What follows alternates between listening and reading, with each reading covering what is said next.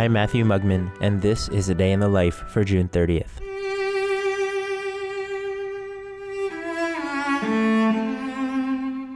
On this day in 1886, Arturo Toscanini launched his opera conducting career. Then a 19 year old cellist in an opera company touring Brazil, Toscanini came to his colleagues' rescue when they didn't have an adequate conductor during the tour. So, in Rio de Janeiro, Toscanini led a stunning performance of Verdi's Aida.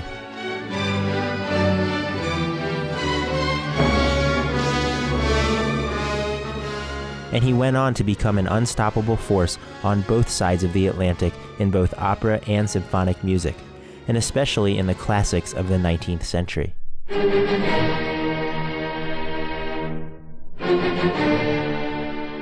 But Toscanini wasn't a total stranger to 20th century music. In 1938, for one, he conducted the premiere of Samuel Barber's Adagio for Strings with the NBC Symphony Orchestra.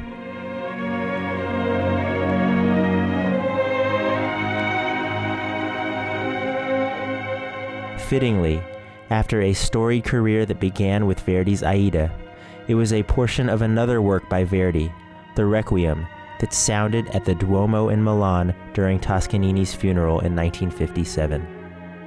And the rest, as they say, is history.